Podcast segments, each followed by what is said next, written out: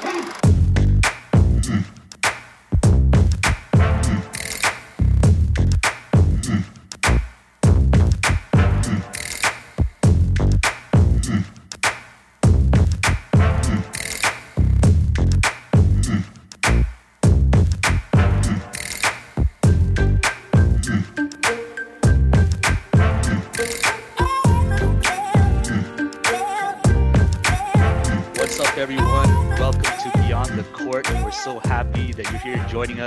once again.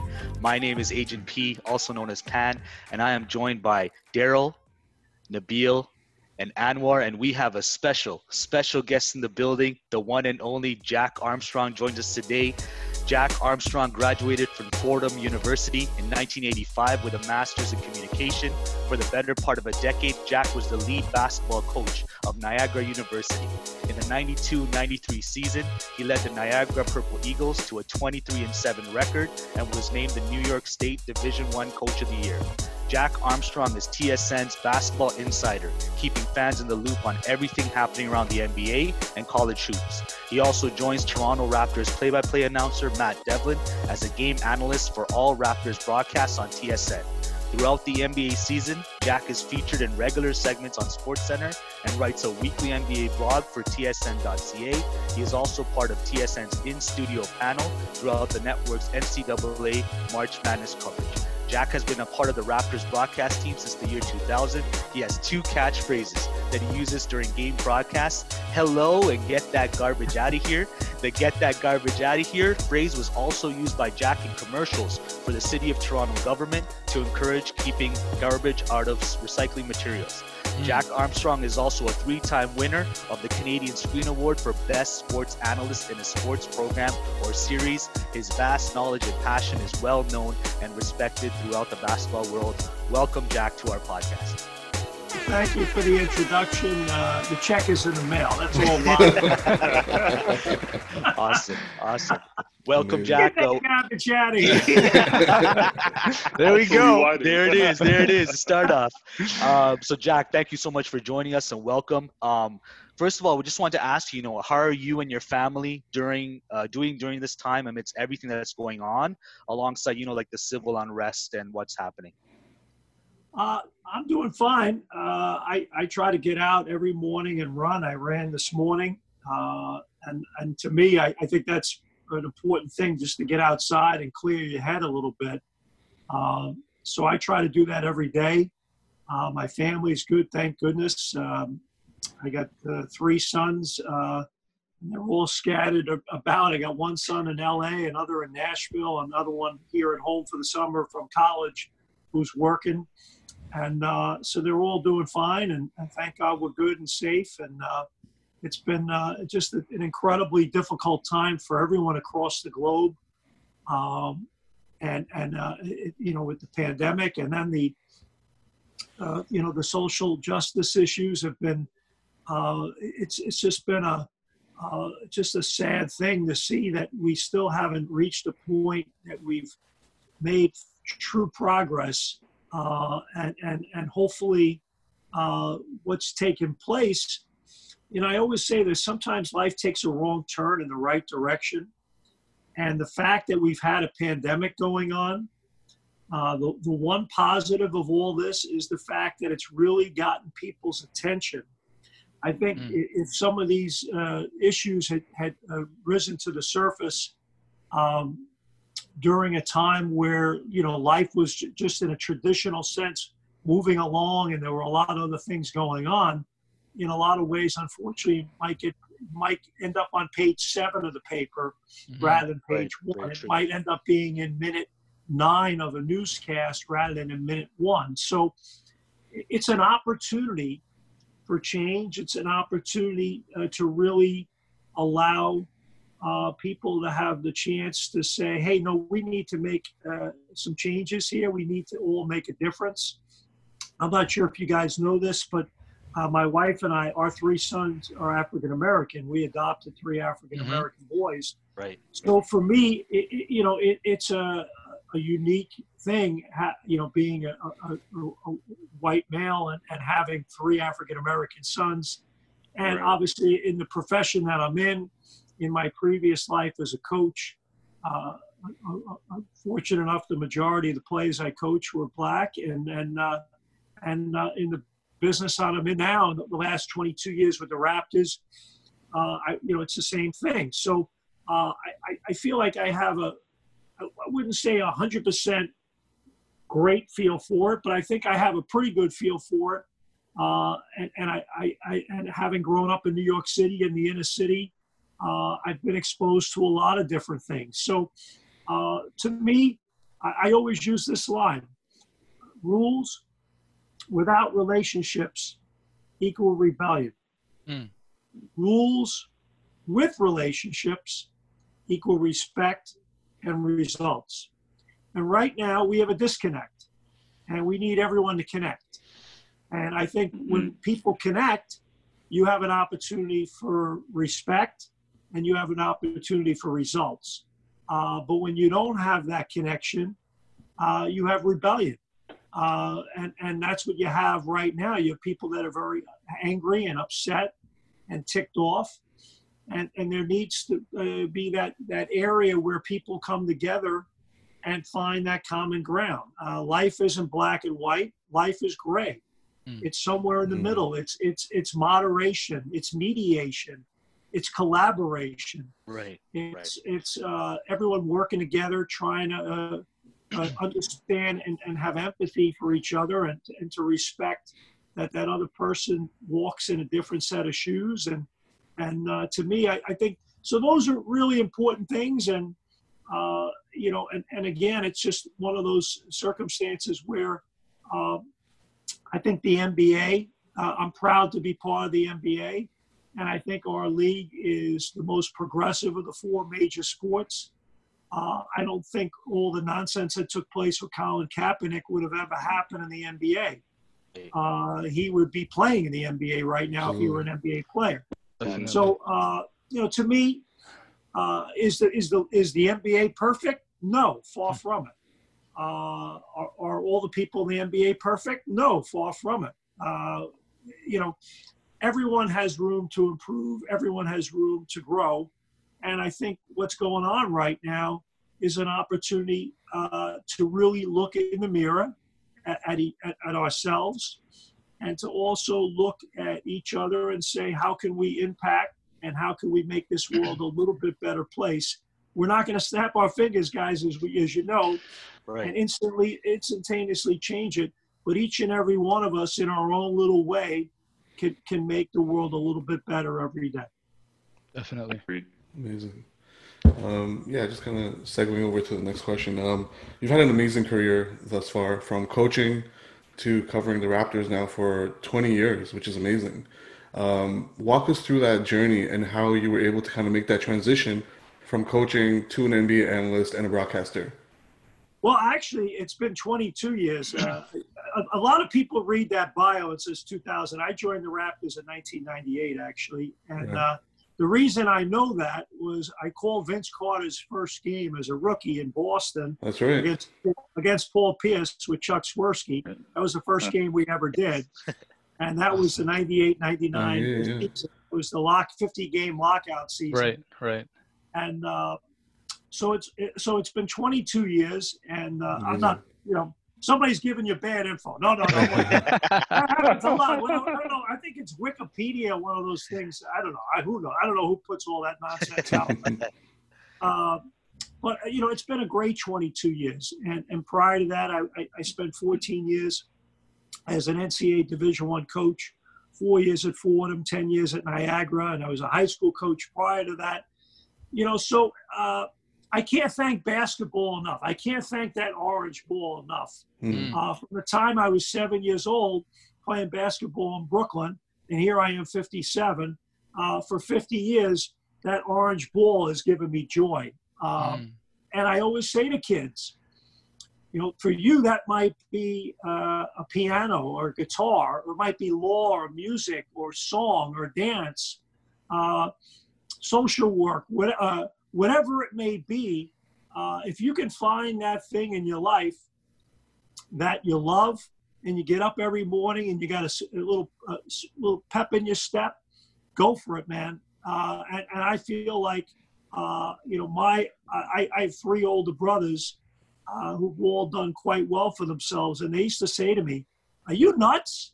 You know, you're you're a uh, I have a bachelor's degree in history, and you mentioned I have a master's in communications, but you know they're like, what the hell are you going to do with a a, a, a, history degree. I said, well, I can tell you when the War of 1812 was. Uh, I, wanted, I wanted to be I wanted to be a high school history teacher. I wanted to be a basketball coach. You know, hmm. that to me was like a cool thing.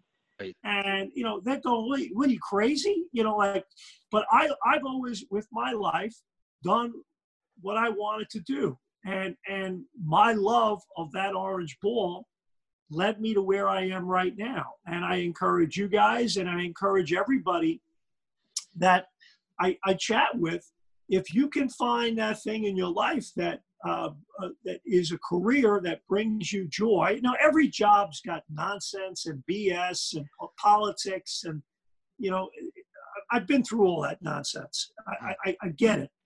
Nonetheless, there's still the joy of when you're in the gym and the sneakers are squeaking and the hmm. ball is in play, and you know, you just you get to a different place. And and for me, uh, so in a, in a long roundabout way, I, I apologize, is that uh, I feel really fortunate to have had two careers uh, in, in, in, with something that I fell in love with at seven years old. And I've had great life lessons. I've learned a lot about myself. Uh, I've succeeded. I've failed. Uh, everywhere in between. Uh, it's it's helped me grow. It's helped me build my character. Uh, and, and I can't thank that ball enough. Uh, and, and, and, and I, I think athletics uh, is a great character builder. I think it, it challenges us uh, to really grow up and mature and, and, to, and to learn to share and to learn to respect each other. So um, I, think I think that's the great thing about uh, sports is that uh, all the political nonsense you hear about and all that – when you get in the gym and you start playing, all that stuff goes away. You know, you're just born, you're just hooping. And and uh, you know you're on the same team and you're just trying to accomplish a goal of winning as a group. There's a brotherhood there, mm-hmm. and uh, so I, I, think sports teaches us so many great things, and I, I feel like uh, I'm really fortunate to have gotten into that. And uh, when I when I look back on uh, the challenges of like why why why do you want to major why, why do you want to be in basketball what are you going to do with that with your life now i'm the cool uncle you know, so, you know, it is. Right those guys, those guys all did. Those guys all did better than me, and I'm this stupid basketball coach. Uh, but nonetheless, guess what? You know what? Uh, I'm do, I'm doing with my life what I love to do with it, and I love my brothers dearly. Mm-hmm. And uh, I'm, I know they're proud of me, and I'm very proud of them. And uh, but we all have to find that path, each and every one of us. And and uh, I'm really lucky to have had uh, this career and these careers because I fell in love with something and I decided to stay with it. Yeah, that's awesome. That's awesome. Okay. Uh, next question, Jack. Uh, as a Raptors broadcaster, you've seen a variety of coaches coach the Raptors. Um, as an analyst, do you find yourself making in game adjustments alongside the coaches while calling the game on the sidelines? And how would you compare the coaching style of Dwane Casey versus Nick Nurse? Kind of a two part well, question. Yeah, that's fine. Uh, I, first of all, I, I, always try to first guess. Honestly, I, I do. I, I, try as best as I can to say, you know, this is what I think I would do, uh, rather than let it happen and then second guess. I do mm-hmm. the best I can. Mm-hmm. Now there have been times I have, but I, I try my best to first guess. And then I also try to poke fun at myself and, and, and kind of make light of the fact that, hey, look at my career record. I was, I don't know what Wikipedia has. They got my uh, but I can tell you, my career record was 100 and 154. I got fired. I was a lousy coach, so I try to joke about that. They got it backwards on on WikiJack. It's 154 to 100, right? Oh, great. above above 500, way above 500. And those people know what they're talking about. exactly. That's right. That's right.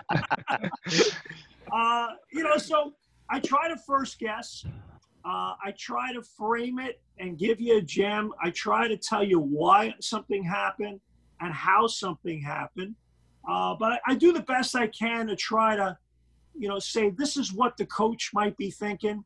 Here are his options, and, and try to. Uh, and, and I study analysts in all different. Uh, I, I, think Tony Romo is a fabulous analyst. You know, yeah. on, on the NFL, and you know, I study different analysts in different sports. But you know, I, I think if you can try to first guess as much as possible, I think that's important. Uh, you, the second part of your question was, you know, Dwane Casey and Nick Nurse. Uh, mm-hmm. Both of them are fabulous coaches. Uh, you know, when I think of sensational, high impact, high level coaches, uh, when I reflect on the, on the Raptors, uh, those two guys would be right at the top of the list. Dwane Casey did an amazing job in Toronto, putting a foundation in place um, and, and teaching everyone in the organization what it means to win. Uh, he carried himself in a first class manner. He's a terrific basketball man. He's a man who paid his dues as a college coach, internationally, uh, pro assistant, pro head coach. Uh, and and he is uh, you, are not going to find a finer gentleman uh, than Dwane Casey. And uh, the guy walked his talk you know, a lot of people talk a good game, but they don't live it. Uh, Dwane is one of those guys that uh, was a true positive example for the players. Uh, he stood his ground and uh, stood by his principles when need be. Uh, he was flexible when he needed to be flexible. And uh, he was one of those guys that really laid an amazing foundation for success. And, uh, you know, a big part of why the Raptors, again, this year will be in the playoffs, year seven in a row, is because of, of the foundation that Dwane Casey laid. And then when you talk about Nick, I think Nick is one of those guys that has a remarkable sense uh, in game of adjusting and being creative. Mm-hmm. Uh, I think he's a guy that is well that I really like the fact that when I'm around him. Uh, he never focuses on what he doesn't have. He only focuses on what he does. Uh, I've been around a lot of coaches over the years that, you know, a lot of times uh, cry over spilt milk and and don't focus on what they have in front of them. And I think Nick's experience of coaching overseas and coaching in the G League, uh, D League, and, and really helped him develop a skill set that, like, hey, man, whatever I got in front of me, I'm rolling with it. Mm-hmm. And you know, obviously, coaching in the situation in Orlando uh, is is a different thing than anyone's used to. But I think Dwane, I mean, excuse me, I think Nick has the skill set uh, to do that. I, I, I think in terms of differences between the two, they're a lot more similar than you think. Uh, because if you look at the Raptors right now and the type of team that they are, uh, they're one of the elite defensive teams in the league. Uh, a big part of their success a year ago had to do with defense. And, you know, Dwane's mantra was all about defense when he got here. Uh, and Nick, as much as he was given a reputation as an offensive guy, uh, Nick's a basketball coach. Right. Uh, and I always say about Nick, it's like Don Shula, the hmm. legendary NFL coach. He can take his and beat yours. He can take yours and beat his. Mm. Uh, I think he's a good. He's. I think he's a good basketball coach. I think yeah. he can coach right. offense. He can coach defense. He can coach special teams. He can do whatever the hell yeah. you want him to do. Yeah. He's a really good coach, as is Dwane Casey. And you know, unfortunately, in the pro game, and even in the college game, been there, done that. Uh, you you know, uh, uh, many times, uh, right, wrong, or indifferent, people reach a shelf life, and uh, you know, it, they just want organizations and, and, GMs and owners want a new voice. Uh, many times that ends up uh, not working out uh, because you're just shuffling the, ta- the chairs. And sometimes it does work out. Uh, but I think a big part of the success of the Raptors has a lot to do with the foundation that, that Dwane laid. And at the same time, I think if you look at the job Nick did with the acquisition of Kawhi Leonard and Danny Green last year, he did an amazing job. I don't think he gets enough credit. So Kawhi gets so much credit, and Kawhi is a great player, Mhm. and he Hmm. deserves a Mhm. lot of credit. Nick doesn't get enough credit uh, because that was an incredibly, incredibly pressurized situation Right. that there were Mhm. a lot of uptight people last year. Mhm. Uh, and and to me, uh, when people ask me, are, you- are you have I, I, I've actually had maybe as much fun, maybe more fun this season than I did last season, because there was just such an underlying tension about you know will Kawhi stay, will Kawhi Yeah. go?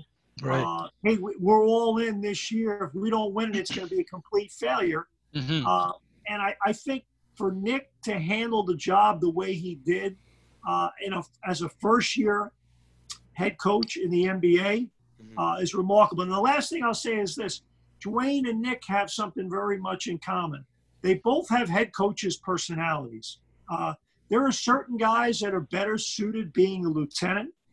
And I think both of them, when they were lieutenants and, and they were assistants, were very good, very loyal, hardworking, and they provided an impact for the head coach that they worked for at different parts during their career. But nonetheless, when Dwane Casey walks in a room and when Nick Nurse walks in a room, they both have the stature of a head coach. And, and to me, uh, I, I, again, I think there's a lot more similar than there is different. Awesome, awesome. Uh, you had mentioned Orlando, um, and segueing into uh, this current season now, uh, various analysts have labeled this season an eventual champion as having an asterisk, uh, kind of due to the whole situation with COVID and certain players maybe not playing. Um, how do you feel uh, about that situation? Do you feel that that is the case that they, you know, would have an asterisk? Okay, I'm going to throw it back at you. Do you know who the uh, champion was in the 98 99 season and the champion in the 2011 2012 season? So 98, 99, I want to say, are you talking about the Spurs when they Spurs, beat the Knicks? You're yeah, right. Lockout Jordan. Okay. And 2000, sorry, you said 2010. and 11 12, yeah. The other lockout season. Mm. I honestly cannot remember. It wasn't Dallas, right? Dallas was the year before. Yeah, so my, Miami. Miami, Miami. okay. Miami Okay, took it. so- yeah. So when I go to Miami and when I go to uh, San Antonio and I see those banners, let's let's ask all each of us think about it for a second. When Right. you're in, when you if oh, if the bunch of us went to the game together, uh, now you're going to be buying me the beer since I'm doing this. exactly. You're No gonna problem. definitely- MGD, right? MGD. If we're sitting, Definitely. if we're sitting together, you're definitely you're gonna Definitely. Have to run, you're gonna be running along to that stand. if I'm off duty, I'm gonna be enjoying a few beers. There it is. Yeah. Yeah, yeah. So uh, if we if, if we're in the stands, all of us are hanging out together. How many people do you think in San Antonio Miami look up at that banner and even know that it was in a lockout season? Very Cool. fair. Yeah. Very, very That's a minimal. good point. Very Probably minimal. zero. Yeah. So you know, so uh, all these expert analysts are saying, well, asterisk this, that, the other thing. We played 50 games that year. That was my first year in the NBA. That other season was 66 games. If I'm not mistaken, the Raptors have played 64 games right now. They will play another eight. That'll get them up to 72. Right. So actually, this season has more validity than the other two. And then on top of that, you throw in the difficulty. Here's the thing that really drives me crazy. This is the one thing I've had a problem with to answer your question. I think it's going to be even harder to win this year because Mhm. they are, in my opinion, not doing right by the teams that have had a great season. In those other two years, the teams that had home court actually had home Home court. court. You know, Right. now, Right. because of the unfortunate situation that we're in, now, if you are the Clippers, the Raptors, the Bucks, the Lakers in particular, and then work your way to the Rockets and the Celtics and the Heat, people like that, kind of the top seeds in each conference, those teams are not getting the, you know, what what benefit are they getting for a 70, 72 game season of grinding it out? Think of, you know, we're, we're all forgetting about Yeah. February and January and December and winning back-to-back games and grinding your way through injuries and sickness and and bad weather and all sorts of stuff. And now what do you have to show for it? So, in my opinion, I think this champion uh, is probably more uh, fit, fitting and deserving than maybe those other two years that those banners are flying up there and nobody even remembers it. Mhm. So, Right. And true. here- here's the last thing I'll say to that is the fact that when you, when you reflect on uh, the the you know right uh, we had uh, and we're taping this on Tuesday J- July 21st. I'm not sure when we're gonna it's gonna air, but the NBA put out a release late yesterday afternoon that everyone in the bubble nobody tested positive Yeah. Mhm. Mm. Right. you know, which is a positive. Now, now is that going to stay the way the whole time? Who knows? Right. You know, I there'll probably be positive tests. Uh, the reality is we have to expect that. But you know what? There's probably going to be a knee injury. There's probably going to be an ankle injury. There's probably going to be a shoulder injury. There's probably going to be a concussion.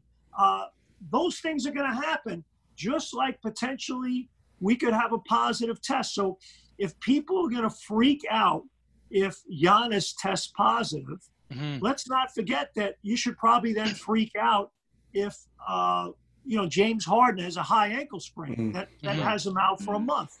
You know, so uh, bottom line is, I think it's going to be uh, whoever wins this thing. Uh, and I guess it'll, it'll have to play out, and we'll all have to experience it together. And your guess is as good as mine. But it, you know, just my own opinion is I will have tremendous respect for whoever that champion is. Uh, I hope it's the Raptors, and if it's not, I'll give whoever they are uh, their their their due. And and uh, because when we all go to that arena years later, and I know you're all going to take me for a few cocktails, and we'll watch the game and Exactly. hopefully, hopefully it's the Scotiabank Arena, and we see another banner up there. 100%. Definitely. Yeah. And they Definitely. give me a night off, and we can hang out, look up at that banner, and say, "Hey, look, you know, there's no asterisk next to that. Hey, Exactly. man, there, there are champions." So, uh, I don't know. I mean, you're right. I mean, there- there- there's a lot of people with that opinion. I would just say, having been a history major, those who don't understand history are doomed to repeat it.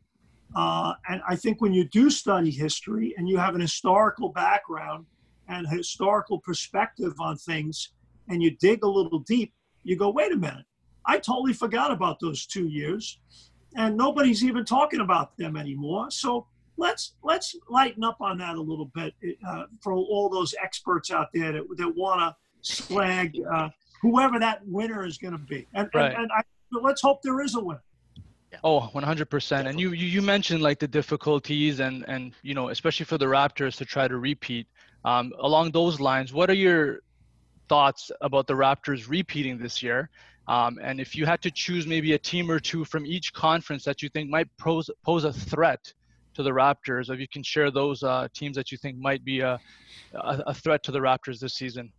Well, I, I number one, I think the Raptors are absolutely a contender. When you when you evaluate the fact that they have the third best record in the NBA, they have the second best record in the East going into this uh, tournament here now, and the fact that they were absolutely decimated with injuries. How many times did they have their top eight players together on the floor at any one time?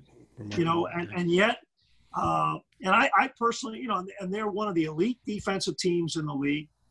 I think their offensive numbers are skewed a little bit from a, to a negative perspective because uh, they didn't have all their best players, and I think Hmm. that really hurts your offense.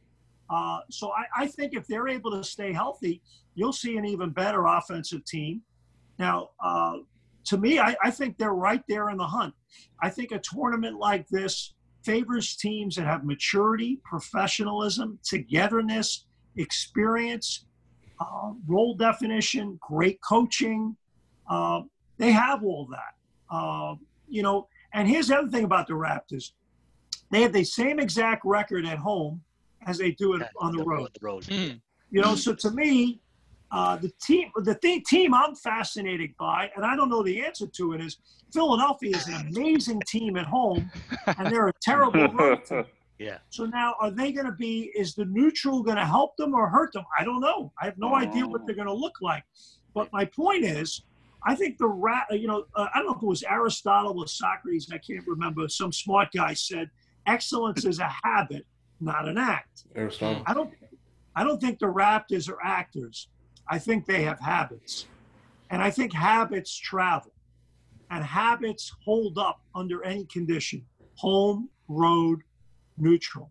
And so to me, uh, I like their body of work and I feel very comfortable calling them a contender. Uh, are they going to be the champion? I don't know. Your guess is as good as mine. Will there be other teams? Obviously, the two LA teams out west are fabulous. Uh, Utah probably has taken a step back because Bogdanovich is out. Denver's very, very dangerous. There's something missing with them, though. Every time I watch them, they're really good, and then they'll lose to a team. I'm like, what are you doing? Where are you that night?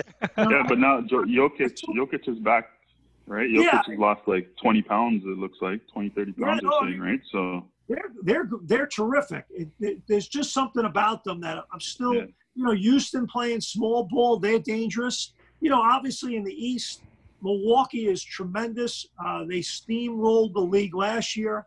They steamrolled the league this year. Now they have to prove themselves mm-hmm. in postseason that they have what it takes. Uh, and Mike Budenholzer has to prove himself uh, in postseason. He did a great job in Atlanta. He's done a great job in Milwaukee. Now he's got to get him to the promised land. There's a lot of pressure there with Giannis in Absolutely. his pending contract. Right. You know, Boston is a terrific team. Uh, they've had injuries as well. I, I thought they had a, a, a really solid uh, season. Those would be the teams. I mean, obviously, Philadelphia is a super dangerous team because they have two guys, if they stay healthy, that'll end up in the Hall of Fame one day in Simmons and Embiid. Uh, but again, the, the splits between home and road are so that so significant. Uh, but on the other hand, they're a matchup nightmare. And I tell you what, here's another team people forget a little. They sleep on a little bit. I think Miami's tough. Mm. Uh, oh, yeah. They guard. Oh, yeah. They have an elite player in Jimmy Butler. They have a great coach in Erik Spoelstra. And, and last but not least, they have a lot of three point shooting. Mm-hmm. And now that they're healthy, they can spread the floor. Uh, they can they play good. They do a good job playing their zone. Uh, so those would be some of the teams in the mix. And I'm not saying anything that you don't know. Uh, I just think do, do, do the Raptors belong in that discussion? Yes, absolutely. They definitely belong at the big boy table in that discussion. The problem is you have a lot of people that don't even mention the Raptors in that discussion. Uh, and I think they have every right to be in the midst of that discussion. So Jack, uh, awesome, awesome takes there. I think uh, you know we're going to segue over into the the rapid fire questions now. You know, almost a session with Jack. Uh, the first question here that I wanted to ask you was, you know, with your coaching background and mind for the game, was there a coach who inspired you professionally to get into coaching? And is there a current NBA coach who emulates Jack Armstrong's X's and O's or overall style of play? Wow. Uh, well, there were a lot of uh, there were a lot of coaches that impacted me in my career. Uh, I would say uh, the two guys I worked for as an assistant coach at Fordham, uh, Tom Penders, who's going to be in the College Basketball Hall of Fame. Tom left Fordham, went on eventually to become the head of the, uh, the head coach at the University of Texas. Um, and then a guy Nick Macarchuk, who I worked for there. I mean, guys uh, that very helpful to me when I was the head coach at Niagara that both played at Niagara, actually. Frank Layden, the former president, uh, GM, and head coach of the Utah Jazz yes, draft, Karl Malone, John Stockton, uh, Hubie Brown, uh, mm. who's still on television. Hubie and Frank actually played basketball and baseball together at Niagara back in the 50s, and both have really made an impact on me. Uh, I would say, uh, I mean, I have so many coaching mentors. Uh, Lou Carnesecca, the Hall of Fame coach at uh, St. John's. Uh, Paul Westhead, who won an NBA championship uh, with the Los Angeles Lakers and coached Loyola Marymount when they had those great teams. And Paul's son, I coached at Fordham. You know, and, and, and just so many different people. Pete Gillen, former head coach, University of Virginia uh, you know, Notre Dame assistant, helped me get into college coaching, coached at my high school in Brooklyn, Nazareth High School. Uh, but those would be a lot of guys. Guys that coach in the NBA now, you know what? I was, I'm not going to lie to you, I was out of control. I coached every pass, I coached every cut. I was incredibly emotional and intense. So uh, I would I would say that most coaches today in the NBA are buttoned up and look nice in their suits. Uh, so I was more demonstrative uh, and, and out of control a little bit. But I, I would say, you know, when I look at coaches that were uh, very vocal and animated on the sideline, uh, that would be, you know, so you look at guys like a Don Nelson or a, Right. a guys that were, uh, you know, got after the refs a little bit, a Doug Collins. Uh, those would be some guys that uh, probably would, uh, in, in some way, uh, but you know, a lot of the guys now are pretty, uh, pretty calm. But uh, when, when I look at uh, coaching principles, but I, you know, I look at a guy like Dwane Casey. There's no doubt that uh, when, when he was just music to my ears when he coached the Raptors because he was a guy that was steady as a rock, uh, knew what he wanted to get accomplished, and and and you know what's vision? I think vision seeing the end product before you start the journey. And I thought Mhm. Dwane had a really good vision for what good basketball looked like. Awesome. All right. Um, often we see uh, good players or even great players, um, but they don't necessarily are the great leaders uh, that we need them to be. In your opinion, um, what makes a player a good leader? Uh, I would say the most important thing is earning the respect of everyone in the room. And I think that is your actions. Uh, I think we have a lot of people that talk a good game. Mm. Uh, if, if, if I'm going to follow you, uh, I need to see your actions. To me, I think that's the most important thing is your actions. So uh, I think a guy like uh, Kawhi Leonard last year, Kawhi doesn't say a lot. Mm. Right. Uh, but if would I want to play with Kawhi Leonard? Yes, absolutely, because I respect that dude. Mm. You know, he shows up and he practices hard. He's all business. When he crosses the line in the game, you're, you know, if you're on the other team, you're not his friend.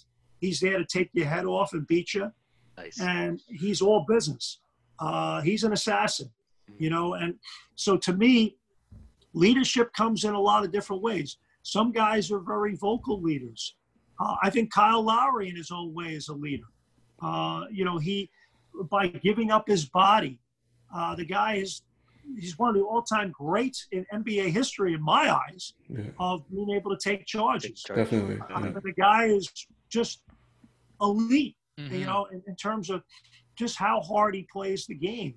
Uh, I look at Marc Gasol; he's more verbal, um, and and yet uh, he's verbal in a way that there's such a, a a level of substance behind it. You look at him when he chats with Fred VanVleet or Norm Powell or Pascal Siakam. There's an amazing look at their eyes. The exchange is awesome because it's it's it's basketball intellect guys Mm. with exchanging ideas. I mean, Fred VanVleet's a brilliant guy, and and Mhm. you know, so the Raptors have a lot of guys like that. And uh, but I, I- I think in general, when you ask about leadership, leadership can be vocal, uh, and that's good, but the vocals got to be backed up with action. Right. So I, I think uh, I think there's got to be consistency there. So if I had to value one of the over the other, I would say, uh, you know, John Wooden, the Hall of Fame coach, used to uh, had a great poem. He used to call it "The Little Eyes Upon You," and uh, you know, as a father of three boys, and prior to that, in, in my coaching life, you know, people are always watching you. People are always looking up to you, and they're you know they might hear what you say, but more importantly, they watch what you do. Mm. And and uh, so I would say I would say actions would trump uh, words. Mm. Awesome. Okay, well, stepping away from uh, basketball for a second, Jack. Uh, so we understand you, you've completed several uh, marathons over your time, uh, including the Boston Marathon. Uh, was there a memorable marathon that stood out for you that you took part in? Well, I've done seven. I've done New York four times, uh, Chicago twice, and uh, I've done the Boston Marathon. Boston was the last one. I think. I think it was 2001.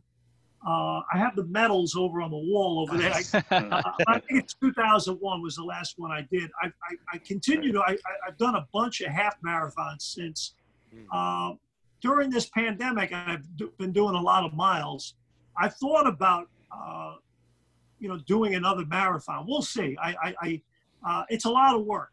Uh, Mhm. it's Yeah. it's quite a commitment, and quite frankly, I have no idea what my schedule is. Uh, uh, you know, even you know, and, uh, you know, fingers crossed, things open up eventually.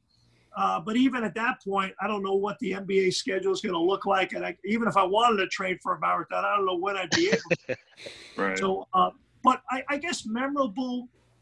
My first New York marathon, having grown up in Brooklyn, uh, running over the Verrazano Bridge, and you literally you're on the bridge and you turn to your left and you look out at New York Harbor, uh, and you look at the Statue of Liberty and back then the Twin Towers and just the magnificence on a Sunday morning of uh, the sun rising and uh, your hometown, and then you're running over the bridge, and I'm running into my home borough, Brooklyn, Mhm. and you run through Brooklyn, and then uh, you, you run into Queens, and then Manhattan, and then the Bronx, and then back down into Manhattan through Central Park, uh, and having all, my family there, and uh, so that that's memorable, and obviously the uh, Boston Marathon, which is the granddaddy of them all. Right. Uh, now, again, I'm a New Yorker. I can't stand the Celtics. I can't stand the Red Sox. I'm a Bills fan. I definitely can't stand the Patriots. right. you know, And they're the most obnoxious sports fans. Uh, and I have a lot of relatives there and friends. And uh, but it was a really cool experience to, to run that race. Um, and it was an incredibly hard race to train for because uh, the Boston Marathon's in April. So now, as you know, where we all live, uh, running in January, February isn't a fun thing outdoors No. where there's ice and snow and high winds, and it sucks, quite frankly, training for it. Uh, and you know, and I'm traveling a lot with the Raptors. Uh, you know, so that was a difficult race to train for. So there was a great sense of accomplishment when I finished it. Literally, I think I had a Raptor game one day, flew to Boston, ran the game, uh, ran the race, and then came back and did a Raptor game the next Wow. uh, it's in 2001, I think. So, uh, but uh, those those are it- it's a great. I love it. I love. I, I to this day I love. I, I still. Uh, I, I still love running. I, I play tennis. I don't play basketball anymore because I don't want to have someone elbow me in the head. Tennis is a tennis is a lot safer sport at my age than than basketball. And you get and honestly, you get the same workout pretty much as you do in basketball with the east west north south stop start uh, it's a lot of cardio it's very intense uh, but uh, i love it and uh, again you know you guys asked me how i'm doing in the pandemic i think that's helped me keep my sanity a little bit uh, i love to listen to music i get out and run and i just i just relax and i get in a different place Great. So, listening to you over the last two plus decades commentating, we know you have two famous catchphrases. I'm not going to attempt them, but hello and get that garbage out of here. Um, if you had to choose one, which one gets your juices flowing when, when making those calls? Woo! If you had to choose one, Uh, I would say, I mean, I mean, because get that garbage out of here is only for block shots. Where hello is for any great play that right? I see. So I would probably say hello. Hello because there is some, you know, a lot of times that's a alley oop tip dunk Mm, or a, just any kind of remarkable play that gets people totally out of their seats. Uh, you know, whereas uh, whereas get that garbage out of here is, is kind of isolated a little bit to uh, to someone blocking a shot. But uh, you know, they've both been uh, people. I have little kids come up to me and they mimic me in, in my Brooklyn accent, and uh, uh, I don't know. It's just kind of taken off. I don't know why. It just comes to me, and I I say a lot of stupid things on the air, and uh, but I have a lot of fun doing it. And uh, you know what? I mean, I, I always say when you do this for a living, you got to meet the moment. Uh, and and to me, I think uh, I get fired up to do a game. Uh, I have a little checklist I look at the morning of the game. I do just kind of reminding myself of of things mentally to be prepared for. And I prepare for the game, obviously, whoever the Raptors are playing that game and all that. Uh, but I always say, I, you know, my job is to meet the moment. And you know, coming up here in Orlando, it's a new, unique moment where we're going to be calling games remotely, Mm. and then the game is going to be played in a gym with no fans. Right. I mean, I've done events like this before. I've done Olympic qualifiers, and World Championships, and things like that remotely, uh, not at the uh, site. But there's always been fans in the building that these guys are playing in. So it's a totally different experience. I, and I've been trying to study the baseball guys because I'm a huge baseball fan of watching the uh, little practice games that Major League Baseball is playing and seeing how these guys are handling it. Uh, now, their sport's a lot different because it's very conversational, whereas ours is boop, boop, boop, it's very rapid fire. Right. Uh, Right. So it'll be a learning experience, but it'll be a new experience. I'm excited about it. Uh, it's my job to meet the moment, and I hope to be a better analyst uh, in October than I was here in July. I, I, I want to keep growing, uh, you know, and, and that's how you get. That's how you keep getting better. That's how you keep improving. Definitely. Great.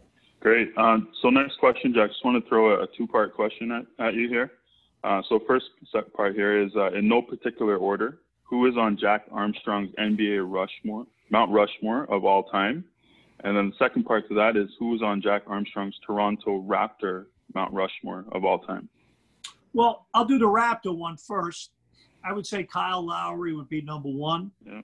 Uh, I would say uh, Vince Carter uh, would be number two because of the impact that he had on the sport. I honestly say this if Vince Carter played in Vancouver rather than Toronto, I think Toronto would have had an NBA team no matter what. But I think Vancouver would still have a team, and Canada would have two NBA teams right now. Wow, Right. So that's the impact he had on the sport in Canada. Um, I would say uh, Kawhi Leonard because of the amazing season that he had with the Raptors. I wish he had stayed. Uh, and at the same time, I understand he wanted to go home and play in LA. Kawhi's a good guy, uh, total pro. I enjoyed my year with him. He's a good man. Uh, I would say he would be that guy. Uh, you know, and then probably the other two guys would be Chris Bosh. Uh, and Chris, you know, Chris unfortunately didn't have great teams to play on, but Chris was a pro and Chris was a heck of a player. Uh, I think Chris Bosh deserves to be in the Hall of Fame someday. I think if if, Right. if health hadn't done him in, there's no question he would be in the Hall of Fame. So someday I think he'll get in. And then DeMar DeRozan, one of my all-time favorites, just a truly good person and a great player and a guy who just got better and better every year Right. and just uh, a a true consummate professional that I have a lot of respect for. I have so many other guys that I love personally uh, that I would want to put up there as well, but those in terms of the best players. And then NBA Mount Rushmore, uh, I would definitely obviously say, I mean, in my lifetime. Now, I didn't really get to see Bill Russell play uh, in person. Uh, and then Oscar Robertson, I saw at the end of his career. And those guys were tremendous players. I would say definitely Michael Jordan, Kareem. Uh, you know, they would be, you know, right at the top of the list. Uh, I think LeBron James deserves to be there. Magic Johnson, uh, Larry Bird. I mean, those would be a few of the guys that uh, I would put right up there. Uh, I'm probably forgetting uh, Kobe Bryant. You know, uh, you know, th- those would be. Uh, you know, Shaquille O'Neal was a dominant, dominant Yep. force. Uh, but there's so many guys, uh, so many great players that uh, that I could put up there. But those would be a few on both on both fronts. Awesome. Great. Awesome. Well, Jack, uh, our last uh, question here. Uh, we had Eric Smith on our podcast recently, and he spoke highly about the mentorship and guidance you have provided to him over the years. Who would you say has been your mentor, and what is the best piece of advice you have received in your career, either personally or professionally? Wow. Well, uh, I'll do that two parts. Uh, you know, mentorship and guidance and uh, are important to me. I would say in my career, uh, we've already talked about basketball uh, coaching. Uh, I would say in broadcasting, uh, I would say a guy Nelson Millman, who used to be the program director at the Fan 590, Mhm. who, along with the Raptors, hired me 22 years ago. He hired Chuck Swirsky and I and gave us both an opportunity. Chuck's now at the Chicago Bulls. Actually, I owe Chuck a phone call. He, he texted me. Uh, I, I got to get back to him later today. Uh, uh, and, and uh, you know, so Nelson Millman, uh, I would say John Shannon, uh, who used to run Leafs and Raptors TV, was the executive director of Hockey Night in Canada and vice president of the NHL. Uh, Mhm. John gave me my break in television and uh, really thought that I could do the job in television as well as radio. And I had done a lot of TV in the United States, doing college basketball for ESPN and Fox and MSG Network. And uh, he felt based upon my work with that and had seen it, uh, believed in me. Uh, Paul Graham, Mark Milliere from uh, TSN, uh, those guys were incredible uh, supporters of mine and, and just really have, have, be- have believed in me and given me the opportunity. Uh, you know, and, and you know, you, there's so many people that when I reflect uh, in my career that, uh, you know, a guy like Scott Moore who hired me at Sportsnet uh, many, many years ago as well. But those would be some of the guys I would say uh, would be from a broadcast perspective. And I, still stay in touch with all those guys to, to, to get their view on how am I doing. And I've always said to them, you know, tell, shoot straight with me. Tell me what you think. If, if there are things that I need to improve on, um, if, I'm slipping in an area, keep, you know, keep me sharp. Uh, Right. You know, so I think it's important to have people to tell you what you need to hear, not what you want to hear. Um, Right. you know, you know, in a lot, you, you know, you, you have to seek out coaching because in our business, very few people coach you and mentor you. And, and if you don't do that, you get stale. Mm. Uh, and you got to keep, you got to keep growing. You got to keep improving. You got, you got to always strive to be better. And I think, and then in terms of mentorship, uh, as a, you know, personally, uh, I have one. Uh, you know, people ask me all the time when I when I speak. Uh, you know, a lot of times you speak at basketball camp, and a little kid will raise his hand and say, you know, Coach Armstrong, who's your hero? And they think I'm going to say, you know, uh, Bill Russell or Oscar Robertson or Kobe Bryant or uh, Kareem Abdul-Jabbar, Michael Jordan, or whatever. And I always say, are you crazy? Are you kidding me? Uh, I have one hero, and my hero is my mom. Hmm. Uh, my, mo- my mom's 93. She lives in New York City. And, uh, you know, she raised four boys in a little apartment building in Brooklyn. My dad died of a heart attack when I was seven years old. Uh, my mom was a school lunch lady at PS 238 in Brooklyn. And she served breakfast and lunch every day when Stephon Marbury was a little kid. Hmm. Uh, and, and she raised, my mom and dad are immigrants from Ireland. So I'm first generation. And uh, I, you know, I did not grow up in any way, shape, or form with a silver spoon in my mouth. I grew up poor. And when I lost my dad, times were very difficult. And my mom uh, helped me and my three older brothers. Uh, she showed us the right path. And growing up in Brooklyn at that time in New York was a rough place. I had a lot of friends go the other way with crime and drugs and a lot of a lot of bad, you know what. And uh, and and and when when I reflect on my life and where I am in my life now, everything comes back to one person, and that's my mom. And I call my mom every day, as I will today. I call her every single day, and I always finish uh, my conversation on the phone with her with the three most important words we can say to somebody, and that's "I love you." Yeah. And uh, so she's my hero, uh, and she's the most important person in my life. And uh, I definitely hit a home run and overachieve with my wife. And my wife is a former coach. She was a women's soccer coach, Division One coach, as well as a women's basketball assistant. Mm. And and I hit a home run with her, and I hit a home run with my kids, and I feel very blessed and I feel very fortunate. Uh, so you know, you you uh, during this pandemic and during all this uh, you know social unrest, uh, I think you have an opportunity to reflect on a lot of things, and uh, you know, you try to reflect in your life and say all the blessings that you have and all the, the good things that you have going. So uh, I feel very fortunate and very blessed. Awesome. Awesome. Thank you, Beautifully Jack. Yeah, thank you for uh, you know sharing that jack and just uh, just awesome takeaways as a whole just in terms of everything that's happening as well. Uh, we also want to shout out and uh, plug uh, jack's website hellojack.ca and his clothing line hello jack apparel. Some awesome apparel on there. So i encourage our viewers and listeners to check out the website. Also want to plug jack's instagram handle at jack hello with three O's at the end of the hello there.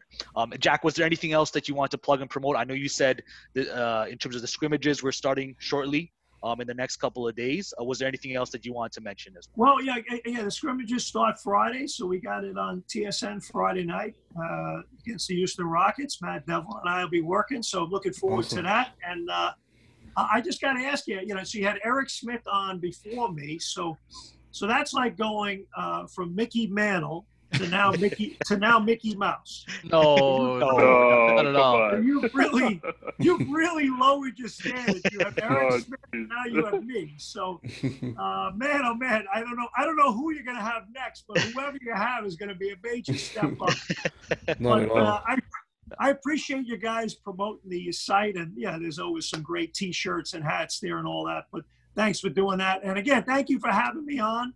It was an honor and privilege to join you today, and uh, I look forward to meeting each and one, each and every one of you personally someday at a game. Likewise. Awesome. Thank you so thank much, you so Jack. Much. You know, you. for Absolutely. taking the time, uh, you know, to spend time with us, and we hope we can do this again in the future, like you said, in person, and just to connect in that way as well. And hopefully, one day we get to go to that game, look up in the rafters with a banner, and we'll yeah. definitely get you some cold ones. So we got you. All right. I'd awesome. love to do that. There it is. There it is. There you guys have it, guys. Another episode of Beyond the Court comes to a close with our special guest, the one and only Jack Armstrong, TSN's NBA insider and Raptors Bark broadcaster for the defending NBA champion Toronto Raptors. Don't forget to like and hit the subscribe button. We'll also have the details of Jack's website and Instagram handle mentioned in the video description below. Thanks so much, everyone. Take care. Be safe. Stay blessed.